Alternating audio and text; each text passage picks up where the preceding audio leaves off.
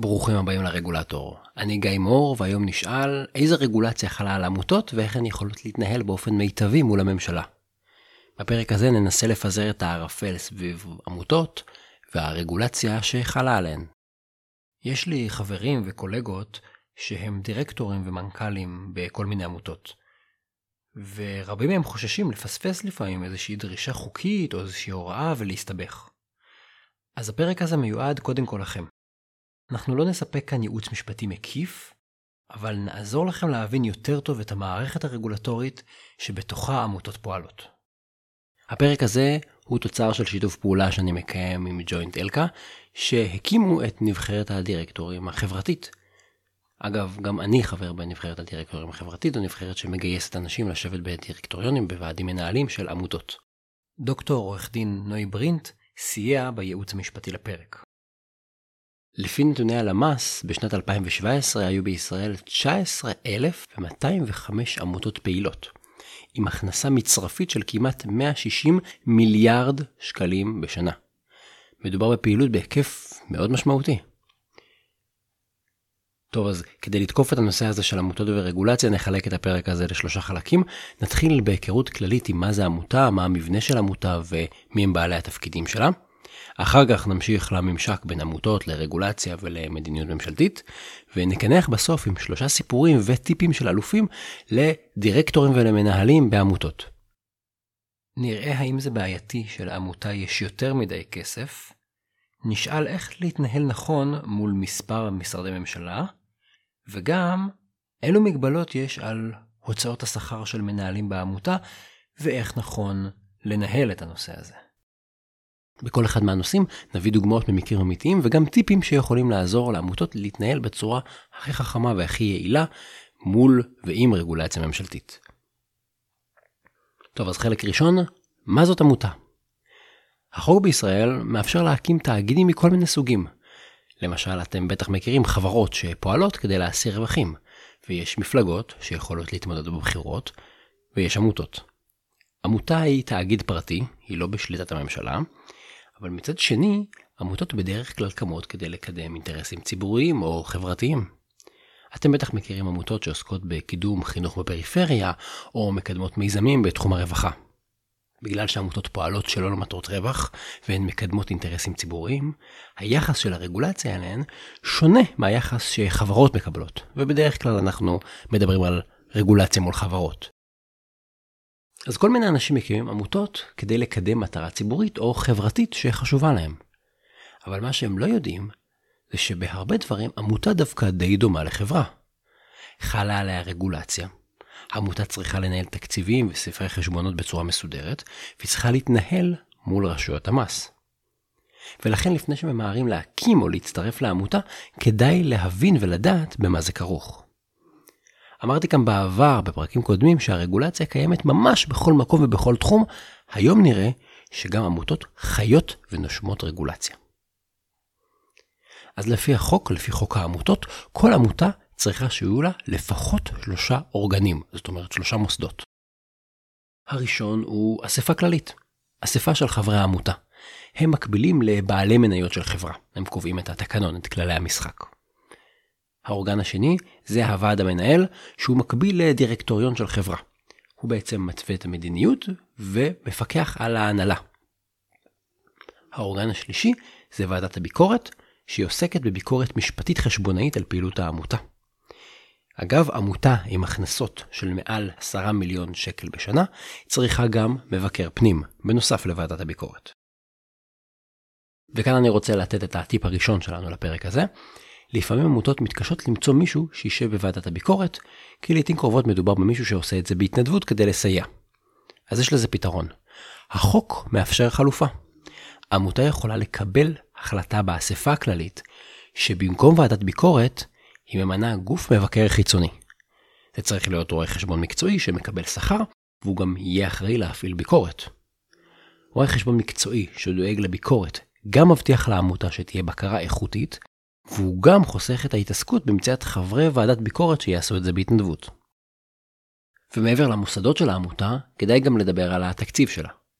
בדרך כלל התקציב של העמותות מבוסס על תרומות. אלו יכולות להיות תרומות אה, פרטיות, מהרבה תורמים קטנים, אלו יכולות להיות תרומות פילנטרופיות מתורמים גדולים, שמעט תורמים נותנים הרבה כסף כל אחד, ואלו יכולות להיות גם תמיכות מהמדינה. בנוסף, יש עמותות שמקבלות הכנסות תמורת שירותים שהן מספקות, למשל עמותות שהמדינה משלמת להן כדי שיספקו שירותים חברתיים במיקור חוץ. ופה מגיע הטיפ השני שלנו, כשמישהו תורם הרבה כסף, הוא רוצה לוודא שהכסף שלו יגיע למטרה שלה הוא מכוון, ושהוא לא ילך לאיבוד בדרך. אנחנו לא מתכוונים למישהו פה שתורם 50 שקלים או 100 שקלים, אנחנו מדברים על פילנטרופ שתורם תרומה משמעותית. והתורמים האלה הרבה פעמים מעגנים בחוזה של התרומה כל מיני מנגנונים שיאפשרו להם לפקח על העמותה ולאן הולך הכסף. למשל, תורמים יכולים לקבל זכות לעיין במסמכים חשבונאיים, או לקבל לעיון מסמכים אחרים. לפעמים הם גם מבקשים שתהיה להם נציגות במוסדות שמנהלים את העמותה, למשל משקיף או חבר עם זכות הצבעה ממש, חבר בוועד המנהל של העמותה. אז אם יש לכם כסף פנוי ואתם רוצים להעניק תרומה משמעותית לעמותה, דעו שאתם יכולים לשמור על מעורבות בעמותה. וזו סיבה שאתם יכולים להיות רגועים ובאמת לתרום לעמותה. ומצד שני, אם אתם מנהלים בעמותה, חשוב שתשימו לב לזכויות שאתם מעניקים לתורמים שלכם. כי קצת כמו להכניס משקיע לחברה, תורמים גדולים בדרך כלל נכנסים למערכת יחסים רצינית עם העמותה, מערכת יחסים ארוכת טווח. ואם דיברנו על דרישות מידע ועל הזכות לעיין על מידע, חשוב שכולכם תדעו שאתר גיידסטאר מאפשר לכל אחד לעיין במסמכים של כל עמותה בישראל. אז כל אחת ואחד מכם יכולים לראות מה המטרות של כל עמותה, וגם לעיין בדיווחים הכספיים של העמותות, בדוחות המילוליים שלה, ברשימה של חמשת מקבלי השכר הגבוה של כל עמותה, אה, בתמיכות שהעמותה קיבלה בעבר מהמדינה, ובעוד מידעים. שווה להכיר, שווה להסתכל. טוב, אז ראינו מה זאת עמותה, איך היא בנויה, ואיך מקבלים מידע על עמותות. בחלק הבא נדבר על הרגולציה שאיתה עמותות צריכות להתמודד.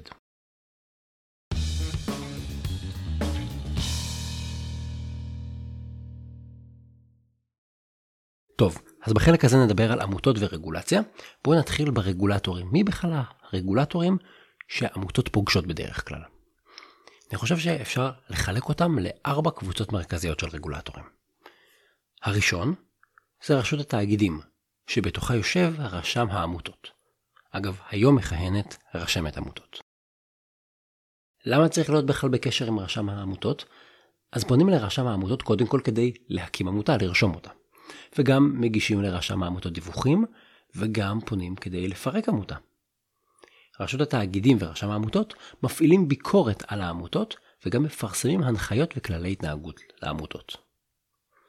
רגולטור שני זו רשות המיסים.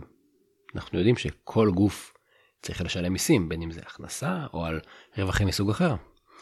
עמותה יכולה לקבל פטור מתשלום מיסים, אם רשות המיסים מעניקה לה מעמד של מוסד ציבורי. אז תהליך של לקבל מעמד כזה הוא תהליך שצריך לעשות מול רשות המיסים. ואגב, יש עוד הטבות מס שעמותות יכולות לקבל, אבל גם בשבילן הן צריכות להתנהל מול רשות המיסים.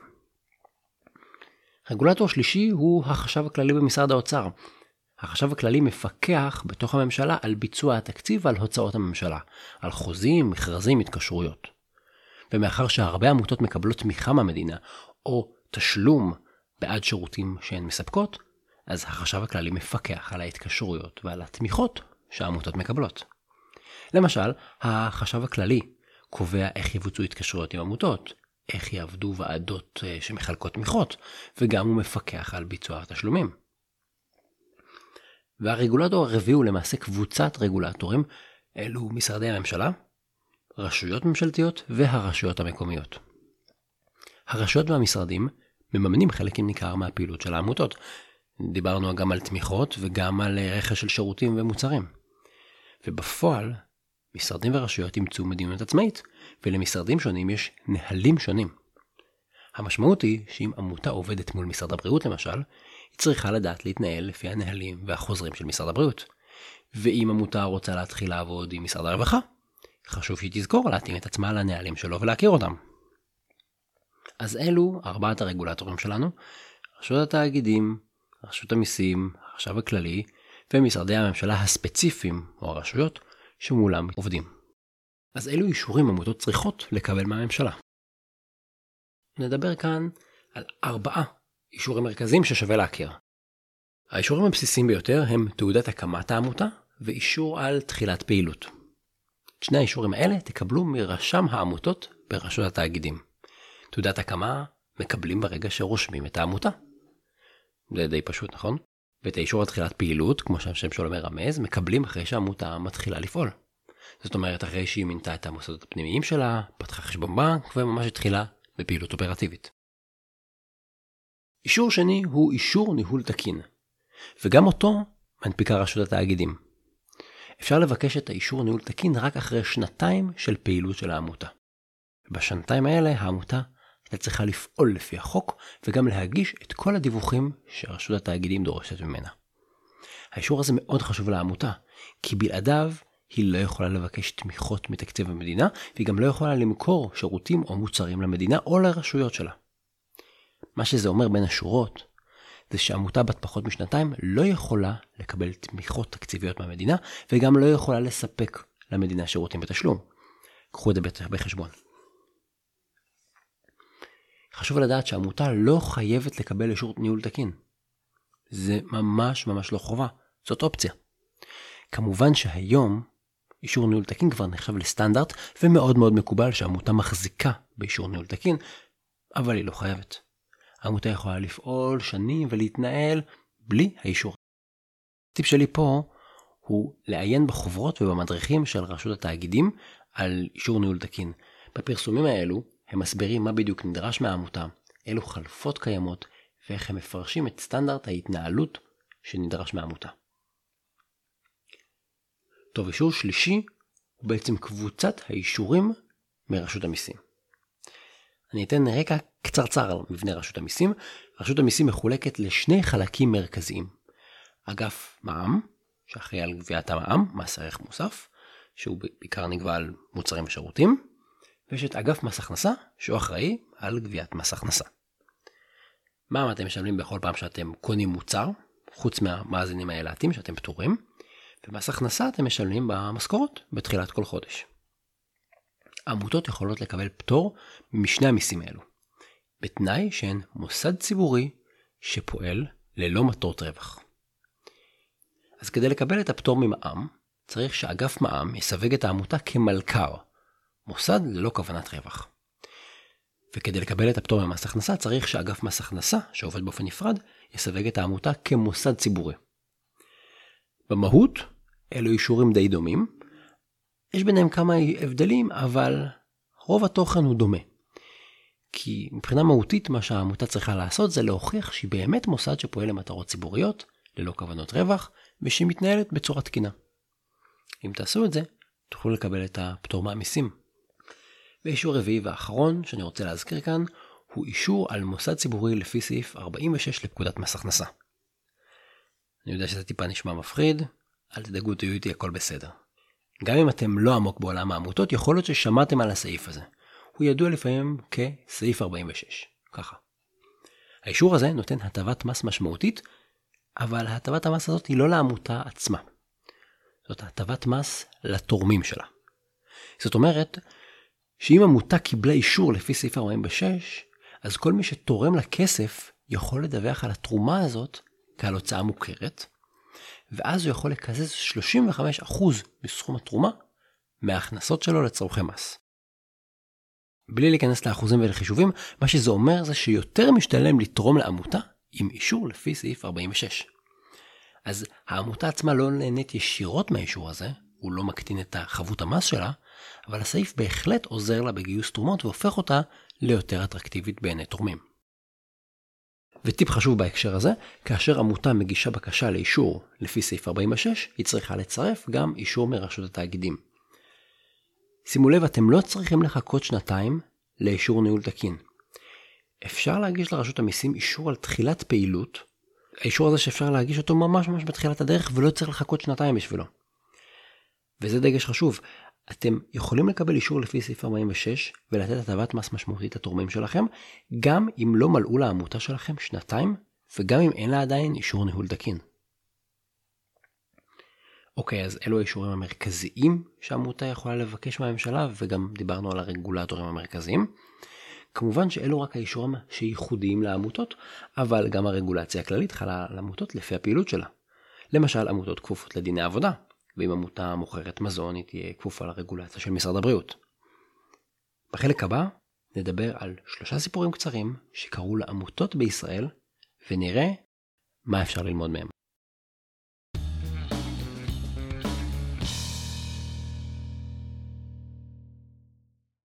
טוב, הגענו לחלק השלישי והאחרון, שלושה סיפורים וטיפים של אלופים. אז הנה שלושה סיפורים שמאחורי כל אחד מהם יש תובנה שכדאי להכיר. הסיפור הראשון עמותה אחת הפעילה מוסד חינוכי באזור הצפון. בביקורת שנעשתה עליה, נמצא שהעמותה צברה בחשבון הבנק שלה סכומי כסף אדירים. היא פשוט חסכה וחסכה וחסכה. הסכום שהצטבר בחשבון הבנק היה בגובה פי ארבע מהמחזור השנתי של העמותה. סכום אדיר. רשם העמותות מינה בודק והכניס את העמותה לתוכנית הבראה במטרה לנצל את הכספים לצורך קידום המטרות של העמותה. שימו לב, הרבה פעמים מדברים על תוכנית הבראה למי שעומד לפשוט רגל או בקריסה, פה הייתה עמותה עם יותר מדי כסף. מה זה יותר מדי כסף? היא אוספת כסף, היא לא משתמשת בו, ועל זה הכניסו אותה לתוכנית הבראה. הסיפור הזה מזכיר ומדגיש שהעמותה מקבלת כסף מהמדינה ומתורמים פרטיים כדי לקדם את המטרות שלה.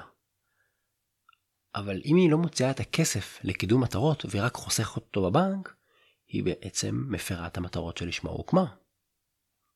תזכרו, עמותה היא לא תאגיד למטרות רווח והיא גם לא תוכנית חיסכון. היא אמורה להשתמש במשאבים שלה ולנצל אותם כדי לקדם את המטרות שעליהן היא הצהירה. אז אם יש לעמותה שלכם הרבה מאוד עודפים, חשוב לייעד אותם לקידום מטרות העמותה. אם אתם רוצים לדעת מה זה הרבה עודפים, אז כלל האצבע של רשות התאגידים הוא שעמותה יכולה לצבור עד פי 2 מהמחזור השנתי שלה. מעבר לזה, זה כבר נראה יותר מדי כסף. סיפור שני גם הוא על עמותה בישראל, עמותה שפעלה בתחום הטיפול בנוער בסיכון. העמותה הזו קיבלה תמיכה תקציבית ממשרד ממשלתי אחד, וגם סיפקה שירותים למשרד ממשלתי אחר, תמורת תשלום. זאת אומרת, משרד אחד תומך בה, פשוט נותן לה מענקים, ומשרד שני מקבל שירות ומשלם לה. החשב הכללי ביצע ביקורת בעמותה הזאת, והוא מצא שהיה בעצם מדובר בכפל מימון, כי על אותה פעולה בדיוק, העמותה גם קיבלה תשלום ממשרד אחד, אבל גם קיבלה תמיכה מהמשרד השני.